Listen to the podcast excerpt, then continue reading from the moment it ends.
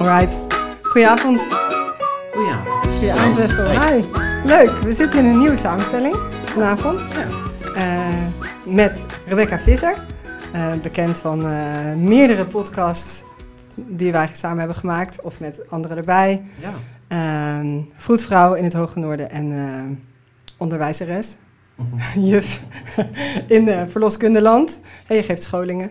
Ja, dus, ehm, dus dat is een bekende aan de tafel. En Wessel, gynaecoloog uit de AMC, is ook een bekende. Want wij hebben eerder een podcast gemaakt over kleine baby's of te Ja. kleine baby's. Hè, samen Ja. met eh, Sanne. Zeker. Ja, Ja. En, eh, eh, maar in deze constructie, deze samenstelling hebben we nog nooit Nee. gezeten. Dankjewel voor de uitnodiging. Ja, bedankt dat je er bent. Ja. Helemaal in, in Groningen. Dat is leuk. Mhm. En ehm, eh, nou, ik ben Joyce, eh, verloskundige. eh, ook wel bekend van de miljoen, duizend miljoen andere podcasts die, die we al hebben gemaakt. Maar nog nooit over dit onderwerp. En dit is denk ik wel het onderwerp wat al super lang op mijn verlanglijst staat. En ehm, eh, daar gaan we het straks ook over hebben.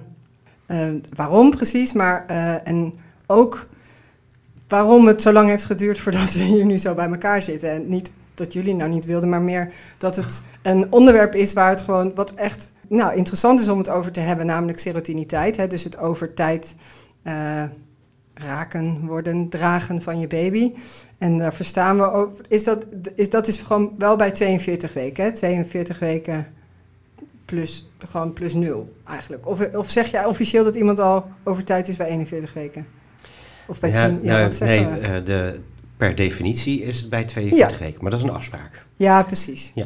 De- ja, de- ja, dat hebben we met dat is- elkaar afgesproken. Dat hebben we met, eh, in, de- in, over, wereldwijd hebben we eigenlijk afgesproken dat 42 weken, dat, dat, dat dan de zwangerschap over tijd is, serotine. Ja, precies. Ja, ja en eh, het is een hot topic. Tenminste, ehm, dat is misschien ook wel waarom ik het zo leuk vind. Omdat het al heel lang eh, er veel over geschreven wordt, veel over gepraat en veel eh, onderzoek ook wel naar gedaan wordt, toch? Ja, of Ja. misschien nog Ja, niet genoeg. En ehm, eh, nou, ik trap ook meteen af met dat ik zelf eh, drie kinderen heb gekregen die allemaal niet eh, voor de 42 weken geboren wilden worden.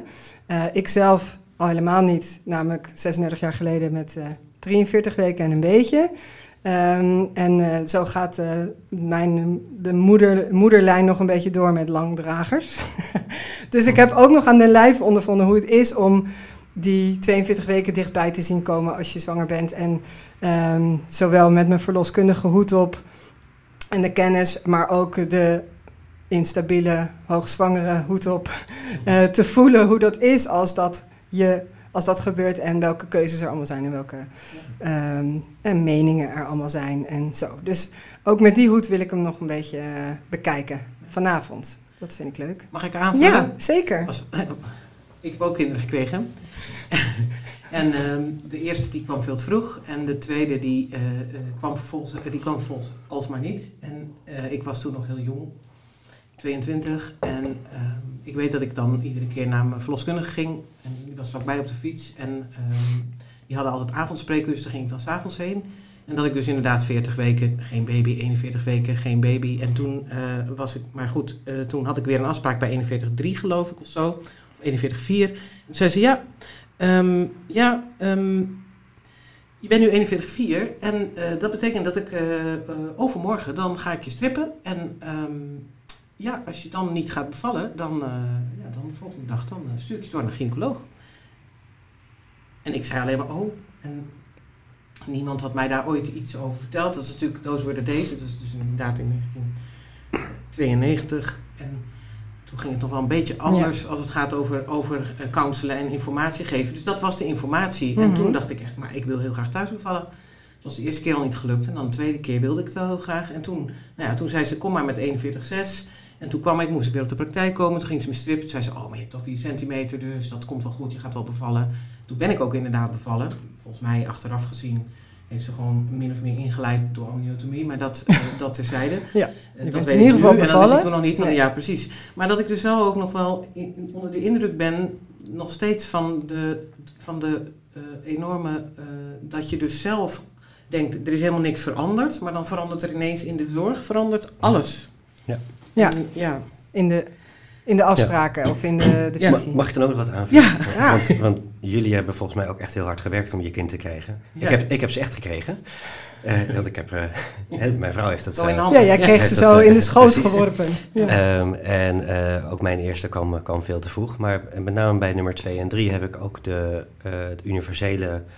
Eh, hey, jij vertelt, je, je had heel veel, heel veel vertrouwen eigenlijk. En, ehm, maar eh, ik heb destijds ook wel echt ervaren hoe, hoe je juist tegen het eind van de zwangerschap, hoe de spanning ook enorm kan Mhm. oplopen. Van het moet ook wel echt goed gaan. Hè? De- de- en, en dat is ook een beetje wat onder, de- onder deze discussie Ja. een beetje blijft, eh, blijft rondzweven. Ja. Eh, hè, wat, wat ook heel veel van de, van de interventies drijft en, ehm, eh, en, de, en de zorgen van de ouders. Maar daar Ja. komen we zo meteen misschien Ja. op. Maar, Ja.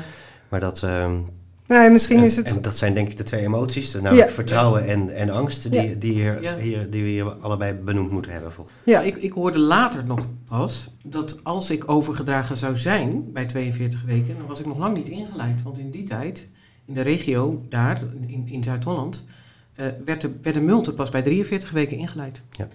Dus dat was, eh, dus sowieso is dat natuurlijk een van de, waar, waar we misschien dan ook nog wel op komen. Er is een verschil tussen prima en multen als het gaat over die sterfterisico. Niet, Ja. niet dat mensen, we scheren ze over één kam, maar als je eigenlijk kijkt naar, als je de subgroepen bekijkt, dan zie je dat prima veel meer het risk zijn dan multen. ja, eerste kindjes versus tweede en derde. En ja. dus was dus inderdaad, destijds was het dus, en als je wacht tot 43 weken, leid je natuurlijk vrijwel niemand in. Want de meeste vrouwen bevallen echt wel in de week daarna, als je de termendatum goed hebt. Maar dat was toen. Ja. En toen was, ja, toen was dus die angst en die spanning was dus nog helemaal niet zo geland, Nee. hè? Die we nu, waar Nee. we nu wel, in, zowel in de zorg als de cliënten mee moeten dealen. Ja. Ja. ja, want even terug naar hoe het nu is als je over de uitgerekende datum eh, bent en, steeds, en nog steeds maar niet bevalt. Het, het, het, het meest gangbare protocol volgens mij, maar help me daar alsjeblieft bij, is dat het advies is om op de dag dat je 42 weken bent, hè, dan word je overgedragen aan de gynaecoloog en het liefst ook ingeleid. Hè. Dan wordt, of in ieder geval eh, wordt, is het een medische, ja. is het een medische bevalling. En in de praktijk zien we toch dat de week daarvoor, dus tussen de 41 en de 42 weken, hè, dat, ehm, dat je ook al eh, medisch meer controles kan eh, krijgen. Dat we dat ook regionaal, dat is overal wel een beetje anders afgesproken, maar dat er in ieder geval wat consulten bij de gynaecoloog tussen zitten. En dat er ook vanaf 41 weken je ook al aangeboden wordt, als je dat wil, om ingeleid te worden. Ja, dat is wel ongeveer. Er zit inderdaad wel wat praktijkvariatie in regio's, maar dat is meestal wel ongeveer hoe Ja. het wordt afgesproken. Ja, en, en eh, kan jij nog best wel uitleggen waarom dat precies is? Waarom dat over tijd gaan? Waar zit, een, Ja, waar zit het gevaar dat in? ja. ja. Nou, het, het- ten eerste, het is een definitiekwestie wat over tijd is. En dat, ehm, eh, het komt voort uit de tijd dat we überhaupt nog geen termijn-echo hadden. Dat we, dat we de, dat we de eh, vaststellen wat de u- uitgerekende datum was. Mhm. Dat deden we aan de hand van de eerste dag van de laatste menstruatie. Dat is helemaal niet bij iedereen zo precies. En dat betekent dus dat, je, dat er gekeken werd naar, de, naar, naar relatief grote aantallen zwanger, zwangerschappen. En wat je zag was dat zo rond een week of 41, 42, dat daar heel langzaam het risico begint op te lopen dat een baby voor de geboorte komt te overlijden. Mhm. Plotseling, terwijl je dat misschien niet hebt zien, aankun- zien aankomen. En dat is de reden geweest om dan te zeggen, nou, eh, vanaf deze termijn, namelijk 42 weken, vinden we dat niet meer acceptabel. En dan gaan we, de- gaan we vanaf dat moment gaan we de baring langzamerhand nastreven. ja, en hoe komt dat? Dat die baby's...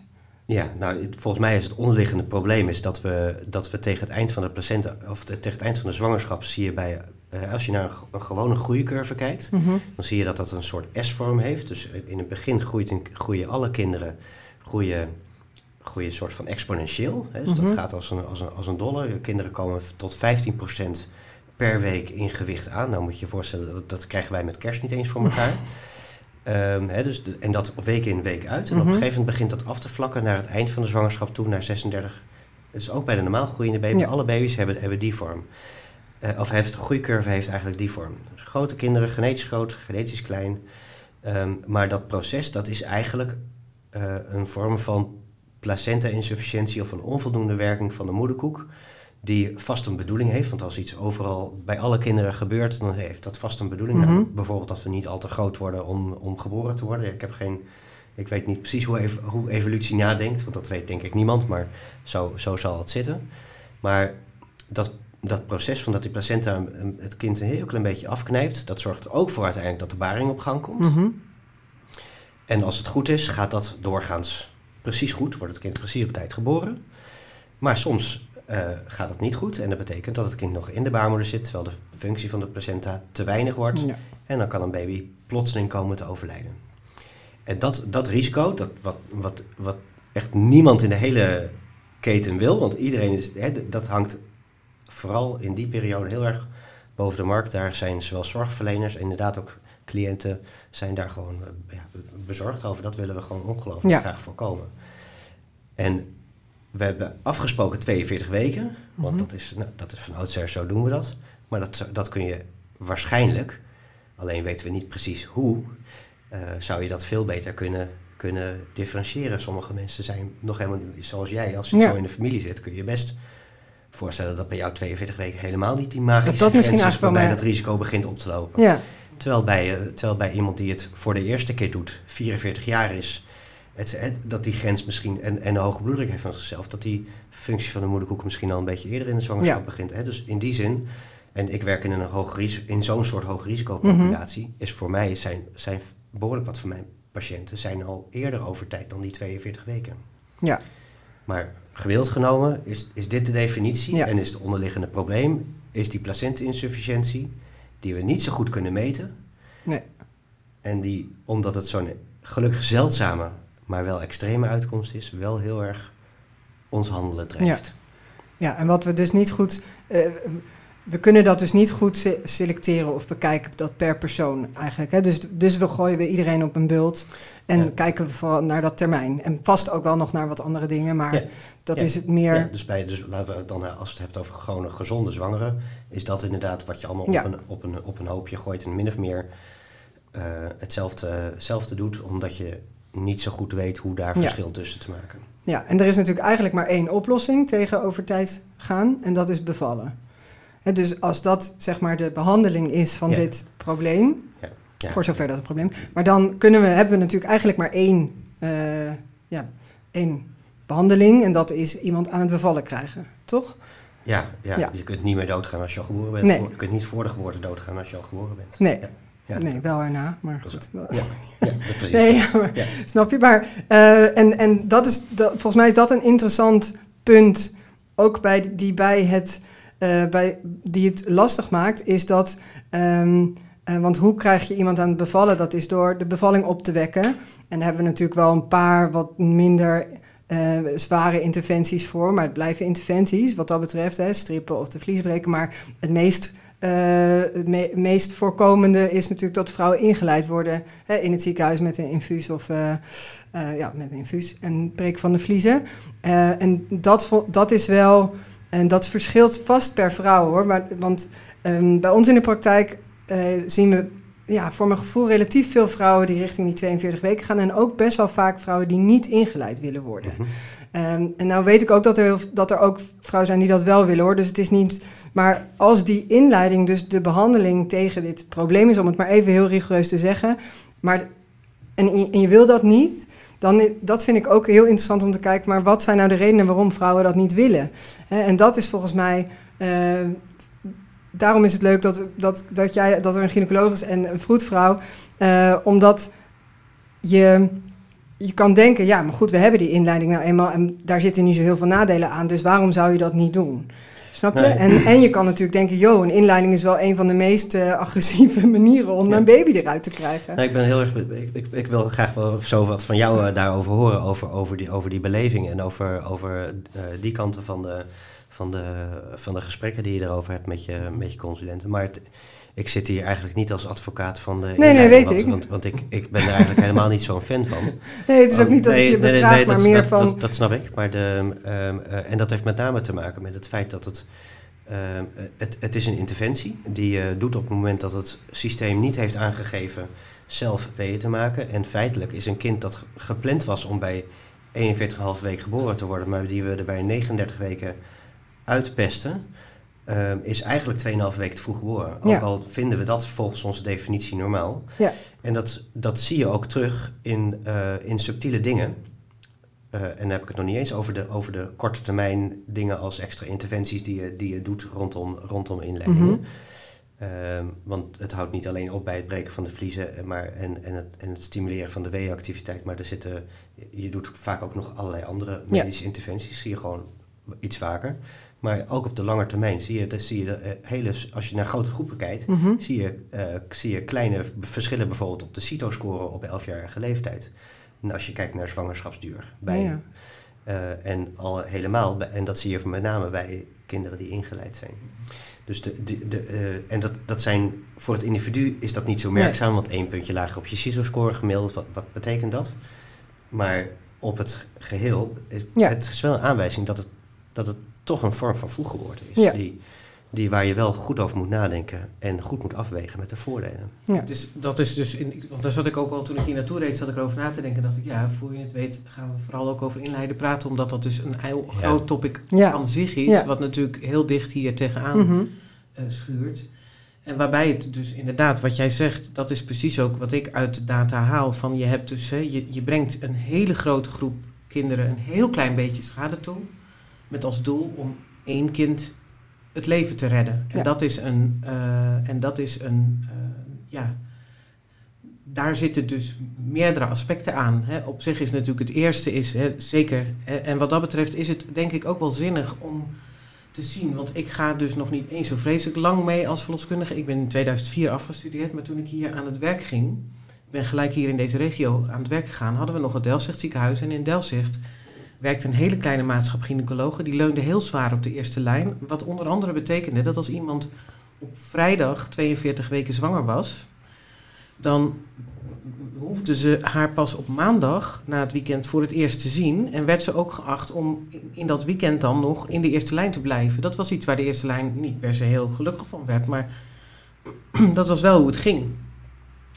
En ehm, op het moment dat je dat een aantal jaar do- doet en je ziet ineens dan een verschuiving plaatsvinden waarbij het lijkt alsof 42-0 een soort magische grens wordt, waarbij dan ineens, bam, de Mhm. risico's eh, exponentieel stijgen, dan is dat wel iets waardoor je dan, hè, als je in het veld aan het werk bent, zie je dus, dan denk je, oh, maar wacht even, kennelijk is het niet zo zwart-wit.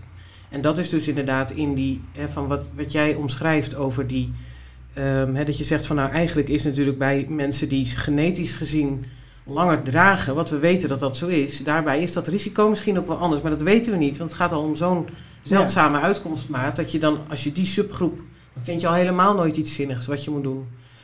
Terwijl er wel, hè, en, en dat is dus inderdaad, nou ja, ik, ik- en het is grappig, want Joyce en ik hebben het er dus in de afgelopen jaren vaak over gehad. Want op de een of andere manier hebben zowel zij als ik met onze cliënten een soort abonnement op Ja.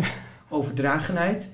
En dat is ook wel eens gewoon voor jezelf. Eh, ik vind dat zelf als verloskundige ook wel eens dat je denkt, ja, op een gegeven moment hoop je gewoon dat het een keertje klaar is met die zwangerschap. Niks ten nadele van, maar je zit wel de hele tijd te wachten. En als mensen heel erg over de datum gaan, dan is dat een ding. Dus dan denk je, beval toch eens een keer. Maar Nou, ja. en ma- ja, sorry. ja? Nou, mag ik daarop inhouden? Want ik Ja. vind ook de begeleiding van vrouwen tussen 41 en 42 weken is ook best wel intensief. Nou ja, en dat is dus heel veel intensiever Ja. geworden door de Ja, jaren heen. klopt. Omdat je dus ziet, want onder andere, hè, van, ik, ik, ik vind het namelijk ook zonder meer logisch dat als iemand tegen mij zegt, nou ik wil graag wachten, maar bij 42.0 is het sloes. Dan is het natuurlijk niet heel elegant als ik er bij 41.6 laat zien. Hè, dat is ook nog, je, je, je werkt samen in een keten en daarbij heb ik ook gemerkt, juist ook de afgelopen jaren, dat de werkdruk in de klinische setting hoger is geworden, waardoor het ook 41,5 een beetje laat is als ze bij 42 wil worden ingeleid. Dus je moet eerder in de week al mensen gaan verwijzen. En da- daarmee zet je een bepaalde toon waarmee je de druk voor een vrouw ook opvoert. Van als ze, als ze het liefst wil wachten, ja, dat, dat, dat je dus voelt van eigenlijk wordt haar marge waarin ze dat vrij kan doen, wordt kleiner. En daar zit een spanningsveld. En, en dat is iets waarbij ja, mijn ervaring is dat mijn cliënten, weet je, als mensen graag er zat van zijn en wil worden, willen worden ingeleid, is het allemaal niet zo'n probleem. Het lastige wordt het inderdaad als mensen zeggen, ja, ik wil liever niet risico's nemen, maar ik wil eigenlijk ook niet worden ingeleid. En dan zit je dus inderdaad met, ja, dan moeten ze kiezen tussen twee kwaden, als het Ja. ware. Zo voelt het voor hen. Ja, En dat is een, dat, dan is het inderdaad een. Hè, wat, doe- waar doe je dan goed aan? Van, ik vind dat namelijk wel degelijk ook. Ik vind het niet fair als ik dan tegen een vrouw zeg: met elke dag dat je langer wacht, wordt de kans dat je kindje per ongeluk overlijdt groter. Dat, Ja. dan, dan, moet, dan moet ik ook absolute getallen geven, wil ik zoiets benoemen. Hè. Dan moet ik ook Ja. zeggen van nee, dus je kans gaat absoluut van 99,99% kans dat het niet gebeurt naar 99,89% Ja. dat het niet gebeurt. Zoiets. Ja, klopt. Ja. Ja. En dat, dat, dat maakt ook de. de en daar, daarom is het denk ik ook heel goed om, om, om de, in de keuzes, als we met onze patiënten over keuzes praten, ook om die, om, om die getallen wel een klein beetje inzichtelijk te maken, maar Ja, ook, het, ook het gevoel bij die getallen. Mhm. Dus de, ook de, het, het feit dat iemand zelf heel erg veel vertrouwen heeft, dat is. Eh, nou ja, goed, ik, op zich hang ik best het mommy knows best principe aan, maar ik, ik, ik weet niet goed of dat hier ook geldt. Maar mis- mi- misschien, misschien wel, maar eh, misschien ook niet. En dat is dan, Nee. eh, dus daar durf ik er in ieder geval niet helemaal mee gerust te stellen. Maar hoe, je, hoe je zelf in die keuze staat en hoe je zelf dat dus samen afweegt met je, met je zorgverleners, met je verloskundige of met je gynaecoloog met wie je, weet je, wie je spreekt, daar, daar telt dat gevoel wel ook in mee. En als je zelf dus heel veel vertrouwen hebt, dan, eh, ja, dan, dan is dat ook niet per se, eh, per se erg. Hoe, vlieg, hoe vlieg jij dat dan aan in de kliniek, Wessel, als je iemand hebt die eh, zegt van bij eh 41,5, nou bedankt voor het CTG en, en de echo, voor het, Ja. als die worden gemaakt, maar dat is ook niet overal hetzelfde. Maar, maar nou, ik ga weer en ik ga ervan uit dat die binnen nu en een week wel, er wel is. Nou, ik weet dat, dat, heel veel, dat veel mensen daar, eh, hè, dus heel veel, heel veel dokters voelen zich verantwoordelijk voor, die, Ja. voor de keuze die de patiënt maakt. En dat, dan wordt het ook wel heel erg eh, ingewikkeld. Ik denk, dat het, ik denk zelf dat het vooral heel erg belangrijk is dat, dat we het gesprek goed hebben gevoerd. Dat, we het, Mhm. eh, dat, we, dat, dat ik het idee heb dat die keuze goed geïnformeerd is. En ik ben daar niet per se Ehm, ja, ik, ik, ik, ik zal zelf altijd benadrukken dat waarom wij, dat, dat, dit het protocol is en waarom we dat protocol hebben. Eh, hoe, hoe die motivatie eh, daarin steekt. Maar als iemand, uiteindelijk iemand goed geïnformeerd die keus maakt, dan is dat. eh, ja, dan is vervolgens mijn, mijn stap om ervoor te zorgen dat die keus zo veilig mogelijk gaat. Dus dan zal ik proberen om daar ook nog wel het een en ander aan aanvullende monitoring van bijvoorbeeld de zwangerschap. Ja. eh, Dus je kijkt of er nog een soort van. ja, of, Ja. een tussenweg kunnen Tussenweg krijgen totdat, totdat die ja. mevrouw langzamerhand... Hey, ik wil wel graag in gesprek blijven. Want, want, want op basis van de, van de medische, rationele... Hè, als, je, Mhm. als zorgverlener kun je dat enigszins rationeel bekijken. Eh, op basis van die afweging zou, ik, zou mijn standaardbeleid zijn... om, om, om wel langzamerhand het einde van de bevalling... eh, van de, van de zwangerschap te gaan Ja. nastreven. Maar ja, uiteindelijk is die mevrouw de baas. Zo is dat. Ja, Nee, en, en dat is maar goed ook. ja. Ja, Maar goed, een veelgehoord argument van zorgverleners, eh, hè, wij allemaal, is natuurlijk wel, ja, maar als er dan wat gebeurt. Dus als zij, eh, zij is de baas, dus zij heeft een wel geïnformeerde keuze gemaakt.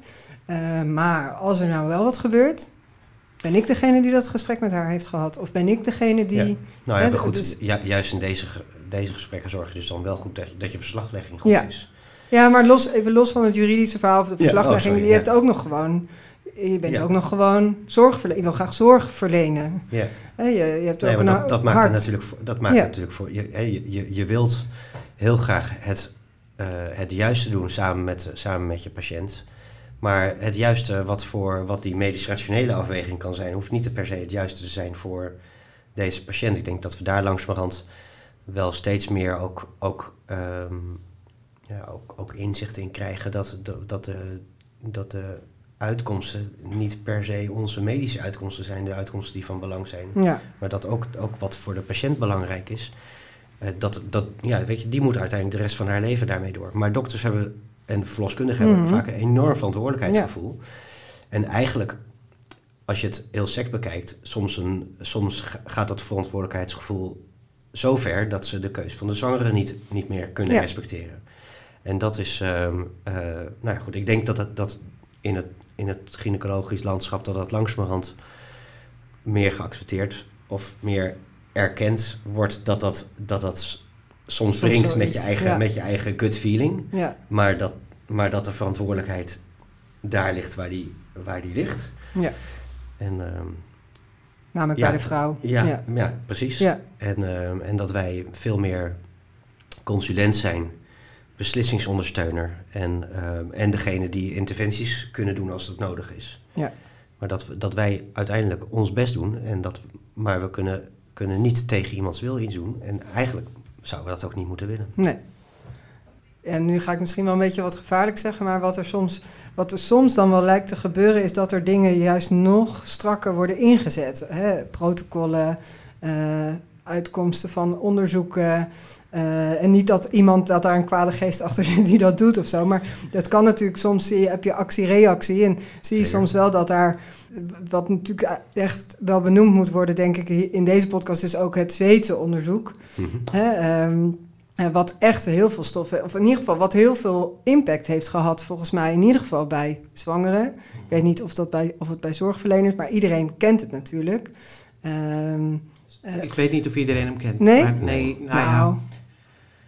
volgens mij is, zelfs, is er zelfs nu door, eh, zijn er op landelijk niveau zijn er misschien zelfs protocollen ja. veranderd op, da- Ja. door ja, dat maar de- op basis van de zweep is, is wel degelijk, zijn, zijn de richtlijnen nu veranderd. Eh, niet helemaal zonder slag of stoot, volgens mij, maar wel, eh, maar je, je kan, Ja, nou, toch met een beetje het idee van je kan er niet omheen. ja. Ik, ik Dus ben daar zelf nog steeds, denk ik, als je een studie staakt, dan moet je hem eigenlijk, dan moet je niet iets met die uitkomsten doen, maar Ja. tenzij je echt heel erg overtuigd bent dat het klopt, wat je denkt, maar de sterfte in de controlegroep was dusdanig hoog, dat kan eigenlijk niet kloppen, dus daar is iets meer aan de hand, maar goed. ja, en het was, het- even, Maar het ik was denk een wel onderzoek. dat je ziet dat het, dat het alles samenhangt met dat we een steeds risicomijdender maatschappij zijn Mhm. geworden. En want ik, ik, ik, ik, ik- je gebruikte op een gegeven moment een woord, ik kan hem nu, ik, nu heb ik hem weer niet, Ehm, rationeel. Hmm. En dus als je het op een rationele manier bekijkt, dan, is het, dan ligt het voor de hand om te kiezen voor een, eh, het, eh, het- een, een, een, toch maar toestreven naar bevallen. En dat is, dat is waar vanuit de manier van kijken naar de feiten Mhm. zoals die zijn. Hè? Want Mhm. het, het, het lastige is, en dat is dus ook wat ik Ja.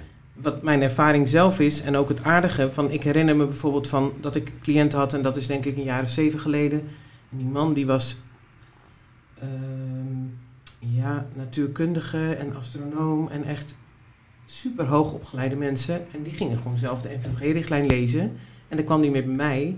Toen zei hij is dit echt werkelijk waar ik het mee moet doen? Want ja ik weet niet hoor maar ik kom er toch niet helemaal uit wat ik nu aan de hand van wat ik hier lees moet doen en ik kon het eigenlijk niet anders dan beademen. Hè? En, en hij, dat was voor hem ook iets van. Hem maakte het kwaad, want hij ging wel voor consult. Zij wilde ook wachten en ze is uiteindelijk bij 42,5 spontaan in partu gekomen. Maar de, zij hebben het ervaren als een soort hel waar ze doorheen moesten. Omdat ze dus iedere keer weer, vanaf het 41,6 is om de dag is voor consult geweest. Iedere keer zie je iemand anders. Die raken steeds meer uit hun comfortzone. Want op het moment dat iedereen in de zorg gewend is dat mensen toch eigenlijk liever niet voor, voorbij de 42 weken gaan, dan voelt het toch een beetje als, alsof die mevrouw ieder moment het kind in haar buik kan overlijden. En dat is rationeel weet je dat dat niet zo is, maar gevoelsmatig wordt dat Mhm. steeds lastiger. En ik denk ook juist in een context waarin we elkaar onszelf ontzettend rationeel vinden, is het nog wel eens zo dat mensen wat minder feeling hebben met hun onderbuik en dat ze misschien gewoon bang zijn. Ja. Dat het spannender en spannender wordt. Maar dat is voor mensen zelf, is dat juist, maakt het zo moeilijk. Dus daarna bij een tweede zwangerschap, ik kreeg ze met geen stok dat ziekenhuis meer in voor het consult. Want nou, dat hadden ze wel gezien, maar eh, die preek die ze dan iedere keer kregen. En dat maakt het dan lastig, omdat ik denk van ergens begrijp ik dat dan ook nog, hè? Als met, ja, zo dat, dat is ook weer wat jij zegt met de Mhm. reactie. En, Ja, maar ook als professional begrijp ik het. Omdat Ja. ik denk van ja, Ja. we hebben een bepaalde coping waarbij we dus mensen informatie geven. En op het moment dat mensen die informatie net wat beter kunnen doorzien, dan doorzien ze ook dat, het, dat we onszelf in een bepaald opzicht rijk rekenen. En omdat we er met onze blik naar kijken. En op het moment dat iemand tegen mij zegt, maar kun je echt stellen dat als ik nu kies voor een inleiding, dat dat goed afloopt met mijn kind? Dan kan ik zeggen nee. Als ik heel eerlijk ben, dat, nee, dat, antwoord is nee. Want het kan net zo goed zijn dat ze tot de pechvogels hoort. eh, waarbij er ehm, een overstimulatie optreedt, waarbij het kind asfectisch wordt. Dat kan. Hè. Die te laat wordt opgemerkt, dat is heel zeldzaam, maar het kan wel. Of dat er inderdaad Ja. eh, een, een hè, weet ik veel, niet voordat er ontslaat en er wordt een vacuüm gedaan. En Ja. met die vacuüm eh, is, is dat kindje helaas de sjaak en, eh, loopt het schade op. Ja, garanties We weten het niet, hè? dus je nee. moet eerlijk zijn van kun je dan zeker zijn dat, ik, dat mijn kind gaat leven als je deze interventie doet? En dan zeg je nee, daar kan je niet zeker van zijn. Nee, zwangerschap en geboorte zijn, zijn, Zijn- is, echt ja. een, is echt een hoog, hoge risicoperiode Ja. als je het zo bekijkt. In je leven. Ehm, in je leven, ja, in je leven, precies. Ja, ja, terwijl, en dat, en dat, en dat, je, hebt, je hebt gelijk dat, het, eh, dat, we, dat we in een heel erg veel risicomijnendere eh, eh, eh, tijdsbeeld zitten. En je hebt ook gelijk dat getallen, en de, met name de interpretatie van precies. getallen, niet, Mhm. niet per se rationeel is. En, ehm, en, en dus ook wat, je, wat, wat weeg je het zwaarste? Hoe, hoe weeg je de getallen? Eh, en en welke, welke uitkomst vind je, eh, vind je het, eh, het ergste? En degene die, die eh, iemand die ongelooflijk moeilijk afstand kan nemen van het idee om met kaarsjes in het eigen bed te bevallen, zal het heel ander, wat anders zijn dan degene die eigenlijk toch wel hoopte onder het dak van het ziekenhuis te bevallen. En ik denk, nou ja, prima, het is geregeld. Ja. Ja. Hè, dus die, dat, dat zijn allemaal waarden die, die uiteraard mee mogen tellen in, in afwegingen. Maar wat wel, ehm, waarbij het wel, denk ik, onze taak is om, om die getallen, hè, of, of misschien niet het precieze getal, maar wel de gevoelsmate van een zeldzaam maar ernstig, veel voorkomend maar niet zo ernstig. Ja. eh, om, om dat een beetje, een beetje, om mensen daar een beetje bij te helpen en ook te helpen met hun gut feeling. Ja. Mhm. Om, ehm, Ja. ja, En, en daarbij is het trouwens zo, want, want ehm, mensen die het liefste in hun eigen huis willen bevallen, dat is natuurlijk de meest voor de hand liggende groep. Maar, maar je ziet ook dat mensen juist ook een andere risicoperceptie hebben, waarbij het ze niet eens zozeer om die thuisbevalling gaat, maar wel meer over het idee bijvoorbeeld ehm, ja, dat ze anders in het leven staan met het nadenken over hoe je bepaalde risico's moet wegen, bijvoorbeeld. Hè? Van Ja. dat, dus, eh, hè, dat dus de voordelen van bijvoorbeeld dat een kind eh, op, op, op de eigen tijd geboren wordt en dus dat de kans om spontaan in partu te komen, dat Ja. ze dat een belangrijk aspect vinden. Ja. Dat ze zwaarder wegen dan ik dat zou doen, Ja. bijvoorbeeld. Ja. Ja. Ja.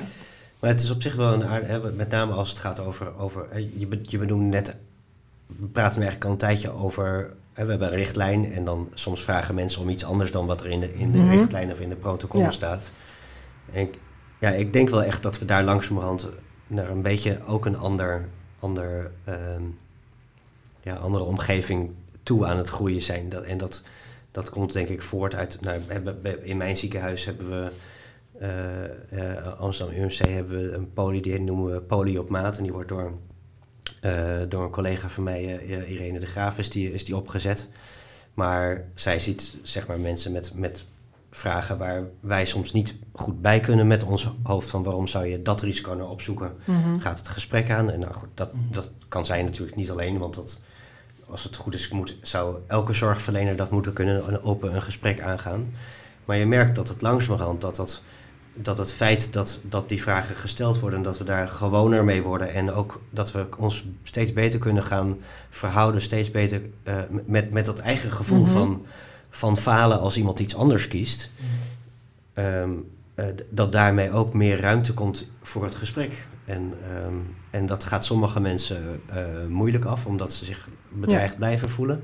Sommige mensen gaat het wat makkelijker af. Ik vind, ik vind het niet zo heel ingewikkeld als mensen iets anders willen dan wat ik denk. Maar ja, ik, ik, ik kan me de arbeidsethos, hè, dus de, de, ik kan me dat gevoel van die dokter Mhm. wel voorstellen. Ik heb het ook. Ja, en, en verloskundigen hebben het ook. Ik bedoel, het is gewoon altijd eh, op het moment dat, dat er iets minder gangbaar gaat dan, dan dat het meestal gaat. En zeker als daar voor je gevoel hele gefundeerde, gefundeerde protocollen of richtlijnen voor zijn. Dat, ja, dat, dat, dat kan de ene misschien nou ook net wat beter en het ligt de een misschien ook net wat beter dan de ander. Maar dit onderwerp is, is zo interessant omdat het gewoon zo, ehm, nou, toch best wel, ik weet niet, eh, daar heb ik geen getallen over, maar voor mijn gevoel best wel veel voorkomt. Ja, ik heb het opgezocht. Ja, jij het toch Ja, lekker. ter voorbereiding. Best wel. Eh, want eh, eh, 2019 waren er uiteindelijk 2100 vrouwen die verder dan 42 weken zijn gekomen in Nederland. Oké, en 21, hoeveel, hoeveel vrouwen 2100. wel? 100? En we zijn in dat gaat om de eenlingen, Oké, ja. uiteraard, bijna, zou ik bijna zeggen. Ja, precies. De tweelingen komen doorgaans niet zo ver. En dat gaat om, eh, eh, dat is op basis van 150.000 Oh ja. zwangerschappen die we ongeveer per jaar hebben. 150, 160.000. Twist een beetje. Sorry. Want volgens mij is het, als je ervan uitgaat dat 3%, 3% Ja. zonder interventies die eindstreep zou halen, dan, dan wordt er dus veel ingeleid. Als je dan, hè, want dan gaat het Ja. 15.000. Ja, dus Ja. Nou, je ziet ook dat er een enorme stap is. Want Ja. de, de mensen die tussen 40, hè, dus de grootste gedeelte zit tussen 39 en 40 weken. Dus tussen 39 en 41 weken, dus 39 zoveel tot 40 zoveel. Ja. En bij 41 weken zijn dat er nog 26.000. Ja, precies. En dan, dan nog dus die bij 41 0 Ja. tot 41 6 en bij 42 we- 0 en verder is 2100. En Ja. 43 plus 12 12. 12. in een heel jaar. Ja, ja. Zo, Interessant. Ja. Ja. interessant. ja, Ja. ja. Oh, wat goed. En, eh, Heel dus weinig. ja, is de- goed maar- dat je dat maar goed het zo zijn er wel ja. 12. Dat is dus, dat, ja, Ja. ja, dat klopt. Precies, ja. Ja. En dat, maar Ja. dat is dus een effect van, van wat we doen. Want, want als we Ja. niks zouden doen, dan zouden, hè, als we deze interventie niet zouden hebben, zou een aanzienlijk deel ehm, zou, zou gewoon nog zwanger zijn bij die Ja. tijd. Ja. Ja, precies. Nou ja, goed. Ehm, ja, het, is- het, ik vond dat een heel eh, interessant stuk. eh, mijn, eh, ene- tussen de 41 en de 42 eh, plus één eh, zwangerschap. Want dat, dat was gewoon... Ik vond dat echt heel ingewikkeld om... eh, eh, nou, te dealen met, met, de, met de cijfers. Hè. Dat zei je natuurlijk ook al. Ehm, je, ja. Wat vond je ingewikkeld? Wat, waar, waar, dat, was, dat is je gut feeling dan? Nou, Eh. nou, ik vond het ingewikkeld omdat ik, wat Rebecca eerder al zei, ik ook heel erg veel vertrouwen had in dat, het, dat dit niet een teken was van dat er iets niet goed met mij of met de baby ging. Maar vooral een teken dat het juist wel heel goed ging, want hij zat gewoon Mhm. nog goed. Ehm, dus eh, de, eigenlijk de. En ik was niet heel erg angstig, hè, dus waar, waar, je mee, waar we een beetje mee begonnen met die twee soort basisdingen die hieronder liggen: vertrouwen en angst. Het was niet per se angst, maar het was wel verantwoordelijkheidsgevoel. Dat ik dacht, ja, ik ben wel verantwoordelijk voor nu, voor deze baby. En ook voor de keuzes die ik maak. Mhm. Eh, en op zich, als vroedvrouw zijnde, is verantwoordelijkheid mij niet vreemd. Maar eh, over mijn eigen kind. En eh, is dat toch weer anders, omdat het ook een beetje voelt als koffiedik kijken. Van ja, je kan wel zeggen dat 99,99 procent eh, dat, dat, het goed gaat. Maar ja, ja, op zich koop, ja, wat als het nou wel toch net mijn baby eh, zou zijn of zo. Hè? Dus ehm, eh, ja, dan heb ik toch de keuze gemaakt om, om eh, zo lang mogelijk af te wachten. Eh, en wat ik eigenlijk het allerlastig vond was de omgeving Mhm. van Ja. iedereen. En, en dan niet per se dat, er, dat ik nou heel veel mensen had die heel veel druk opvoerden of juist, heel- maar wel iedereen zit ook op je te wachten. Is hij nou nog? Oh, ik zag dat je gebeld had. Ik dacht, ik bel meteen terug, want je bent van. Nee, ik ben nog niet bevallen. Oké. Eh, hè, dus ook in die zin. Nooit de terme datum aan je familie vertellen. Nee, dat, daar was ik al bij de tweede Ja. en de derde was ik daar al iets eh, Beyoncé-achtiger in. Dat ik zei, nou, ergens eind eh, november, Ja. je hoort het wel. En dat, je, dat, wat, dat had ik wel geleerd. Dat ik dacht, als ik echt precies die datum zeg, dan weet iedereen wanneer ik precies twee weken over tijd ben. En maar, ehm, dus ja, mensen zitten met je mee te wachten, zijn misschien ook een beetje Ehm, eh, ehm, ja, hebben ook toch misschien wel meningen. En bovendien had ik dan nog dat ik dacht, ik ben ook nog een verloskundige. Dus ik moet, ja, Ja, Ja. moet het wel echt goed gaan. ja, dan, nou ja, ben het moet en goed gaan. Nou ja, en, en Ja. ik weet hoe, eh, ik weet hoe, de, hoe het werkt. Hè? Ik Ja. weet wat de afspraken zijn, wat de protocollen zijn, waar ze op gebaseerd zijn. Dus ja, ga ik nu een goede verloskundige Nee, zijn? uiteindelijk, is, uiteindelijk is niemand immuun voor slechte Nee. uitkomsten. En ook niemand is immuun voor, voor dat soort gevoelens. Hè? Want Ja. Het, komt gewoon, eh, nou ja, wat ik net zei, ook, eh, hè, ook, ook toen ik vader werd, was dat, was dat echt...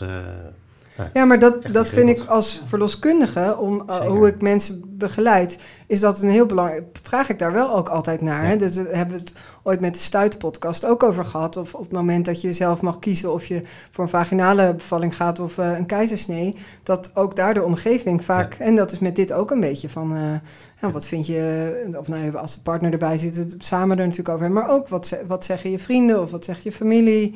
Hoe zitten die erin? Ja, want dat heeft daar echt wel invloed op. Ook al wil Ja. je dat misschien niet eens zelf, maar toch.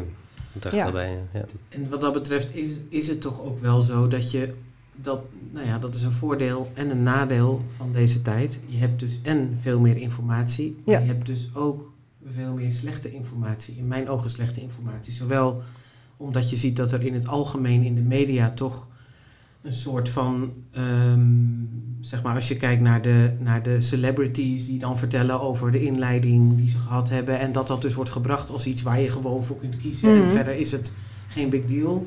Versus helemaal aan de andere kant dat mensen dus inderdaad ontzettend bang zijn voor oxytocine, kunst, kunstmatige oxytocine, Ja. wat allerlei gevaren zou zijn.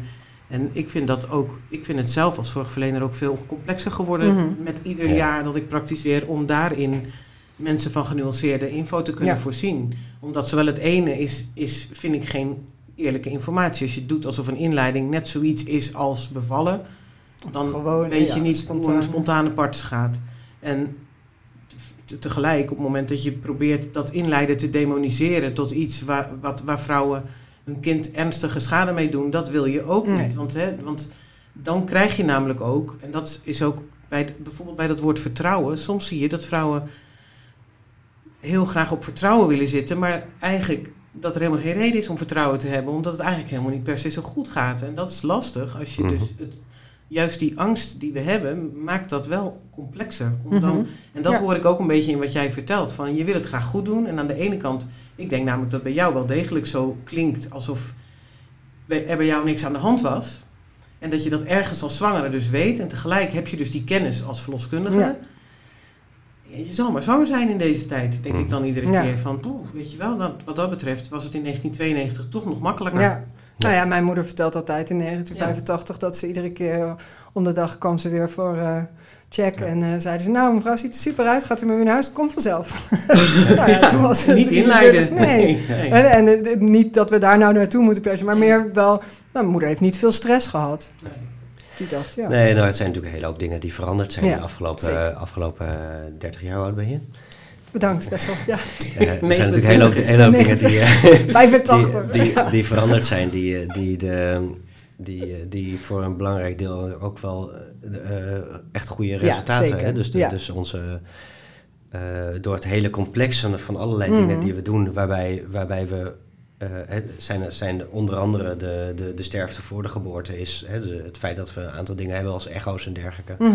Eh, voor zover ze dan een waarde hebben, maar heeft eh, al die dingen bij elkaar hebben ervoor gezorgd dat we nu een beetje lager zitten in, ons, in onze Mhm. sterfte voor na geboorte na de geboorte.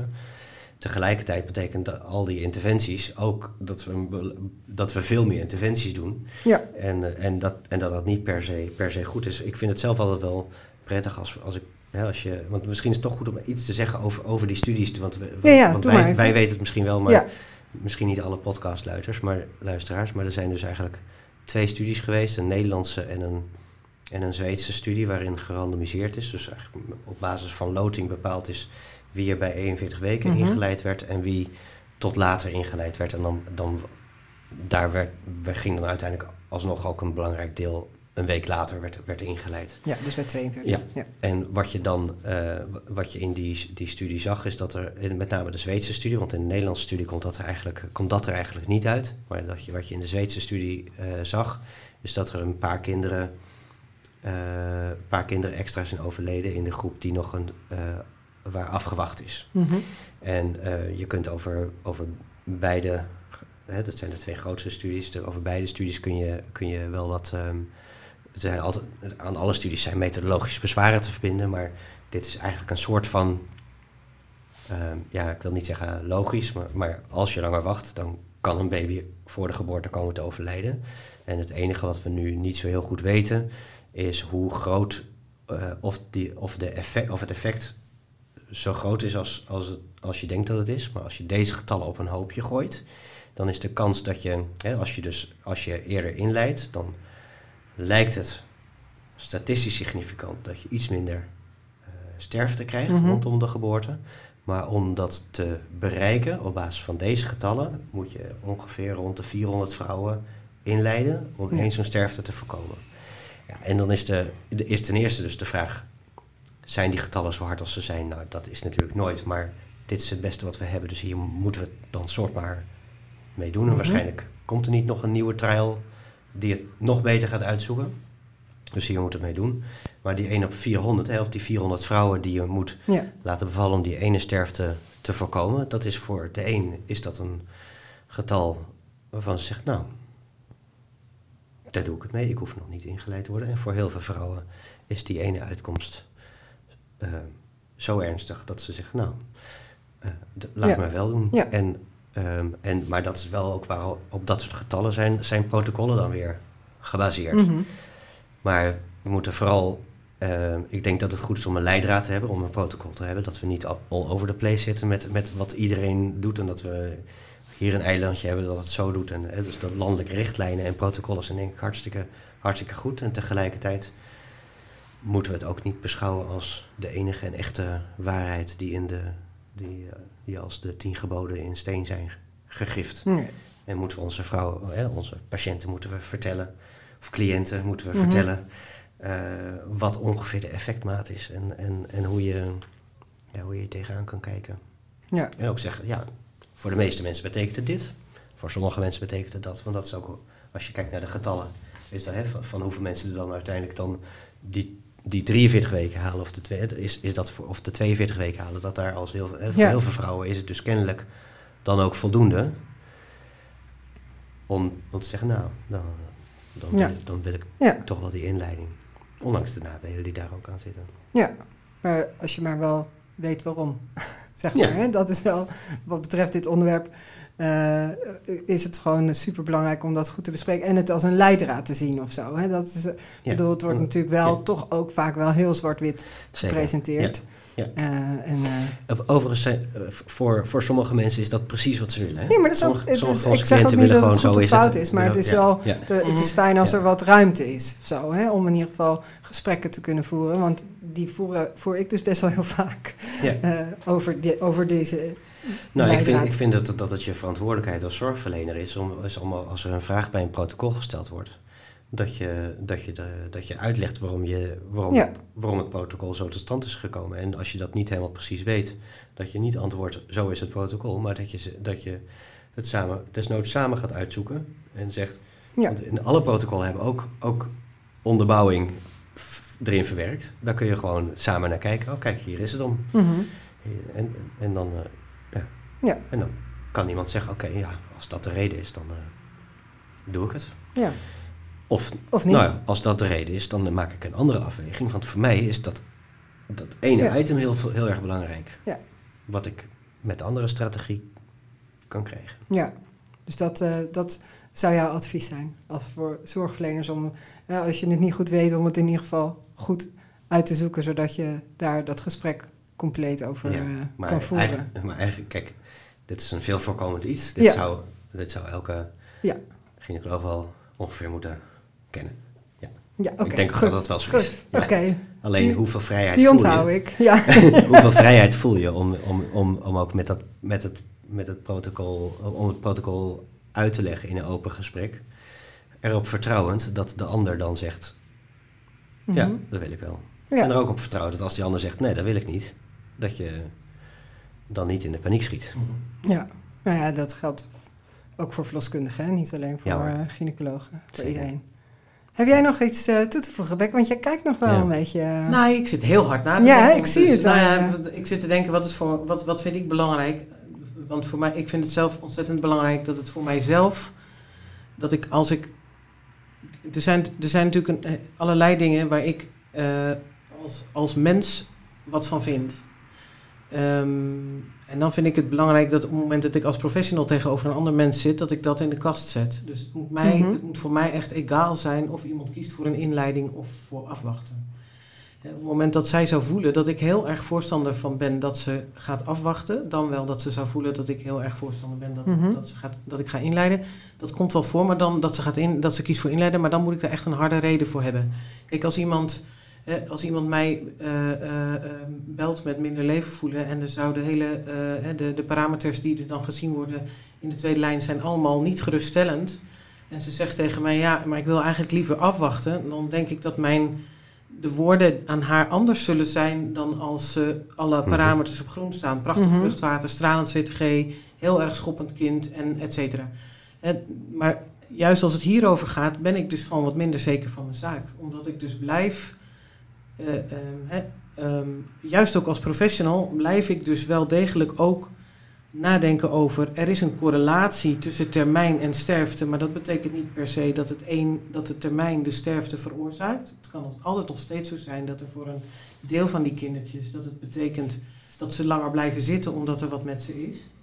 In plaats van dat er wat met ze is omdat ze langer blijven zitten. En dat is, die correlatie, dat blijft mij intrigeren, omdat het om zo'n zeldzame uitkomstmaat Ja. is, dat je dat nooit helemaal zeker kan weten. Aan de andere kant, want je ziet ook dat bij inleiden, je kijkt naar sterfte gedurende een bepaalde tijd, de eerste 28 dagen postpartum. Mhm. Maar wat er daarna met die kindertjes gebeurt, dat wordt niet bekeken. Waar we ook niet naar kijken, is, dat, eh, is de bijvangst van inleiden. Als iemand Mhm. bij mij bevalt, dan is haar kans op een seksueel vier keer zo klein als dat ze in de tweede lijn bevalt. Dat is een feit.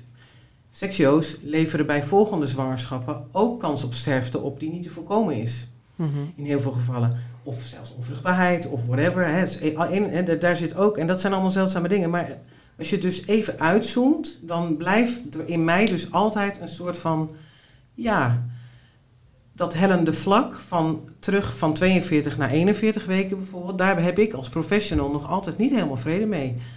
Ja. En dan vond ik dus waar jij mee begon, van eigenlijk zou je het per persoon moeten bekijken in een veel bredere context. Van is het een priem, is het een mult, eh, hoe zit het, zijn er überhaupt familiaire dingen te benoemen? Eh, die vind ik eigenlijk relevant om erbij te pakken. En dat zal ik in mijn counseling met mensen ook zeker dus doen. Dus Mhm. het is voor mij dus zeker een protocol wat me uitdaagt om er dieper in te duiken. En om te denken, ja, dit is, dit is, dit is wat we kunnen zeggen. Ja. Maar dit is ook wat we erover kunnen zeggen. Ja. En dan dus die vrouw, als ze wil wachten natuurlijk. Hè. Kijk, als ze Mhm. wil worden ingeleid, dan vind ik het wat anders dan als iemand wil Ja. wachten. Maar om haar wel een beetje te helpen, als het ware. Om dus te zeggen, ja, dit is wat we weten, maar dit is wat we niet weten. Ja. Omdat dat er...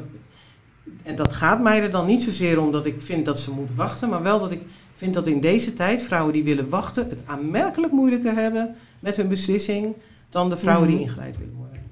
Ja. Dus terwijl, terwijl ik dus eh, eh, nog steeds denk, als je echt naar de cijfers kijkt, dan, dan is dat eigenlijk.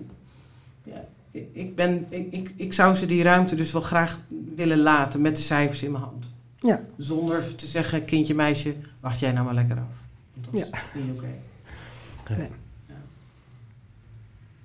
En over welke termijn heb je dan? Heb je dan het, het gewoon eh, überhaupt of, eh, of 42 weken of 41 weken? Of? 42 weken. Ja. En, en als iemand na 42 weken wil wachten, dan zou wel mijn. Hè, dan, dan ben ik dus niet zo gelukkig met dat iemand bij een tweede zwangerschap niet meer voor consult wil. Omdat ik wel denk Ja. dat, dat het gerechtvaardigd is om net wat meer dan Iets intensiever meer te gaan controleren. Ja, dus te elke dag CTG te doen. Of, eh, Ja. Maar Wesley, je moet in de, in de microfoon praten. Sorry. Hij zakt af. Hij, hij wijkt Geen uit. pijnzen. Ja. Hij ging pijn Nee, Nee, ja, ik, ik was eh, klopt. heel hoorbaar eh, aan het pijn. Ja, nee, ik- ja, ja, precies. kijk, ik, ik denk uiteindelijk heb je... ehm, ehm, nou ja, goed. Het, ergens is het handig om toch iets op te schrijven... waar, waar je in de gemiddelde eh, situatie wat aan houdt. En ik ben, Ja. denk als, bij- als mensen bij mij verwezen worden... door de verloskundige uit, uit ons samenwerkingsverband... dan eh, dan is er heel regelmatig zitten mensen dan bij 41 weken nog een Mhm. soort van neutraal. En dan, Ja. en dan, Ja. dan, zullen, dan zal een deel van de, van de mensen zullen, zullen kiezen voor inleidingen. En, en, en bij, terwijl bij 42 weken, als ze tegenover me zitten, dan zal een heel groot deel en de, de, eh, Ja. eh, daarvoor kiezen. En dat heeft, Ja. dat heeft alles eh, te maken met het feit dat counseling, zoals dat heet, dat dat, dat, ja, dat is eigenlijk nooit waarde, waardeneutraal. Dus je, je hebt daar zelf een, een, een, een mening over die, Mhm. die voor mij dan in het protocol ligt. Maar waarbij je ook, op, zodra je met iemand praat, dan zie je wat er met name non-verbaal aan de, aan de overkant van de tafel eh, Mhm. gebeurt. En, eh, Ja. en, Ja. dan, en, en dan, dan ga je of, het, of de ene kant extra Ja. belichten of de andere kant. Zodat mensen in ieder geval allebei de kanten, hè, de advocaat van de duivel soms, hè, dat mensen allebei hebben gehoord. Alleen op het moment dat iemand 42 weken is bij mij, of bijna 42 weken, zal ik de kant van afwachten niet zo heel erg belichten. Terwijl, eh, terwijl bij 41 weken zal ik dat, zal ik dat veel meer doen. En, eh, Ja, en, en, bij, en al helemaal als mensen ehm, eh, eerder komen. Want Ja.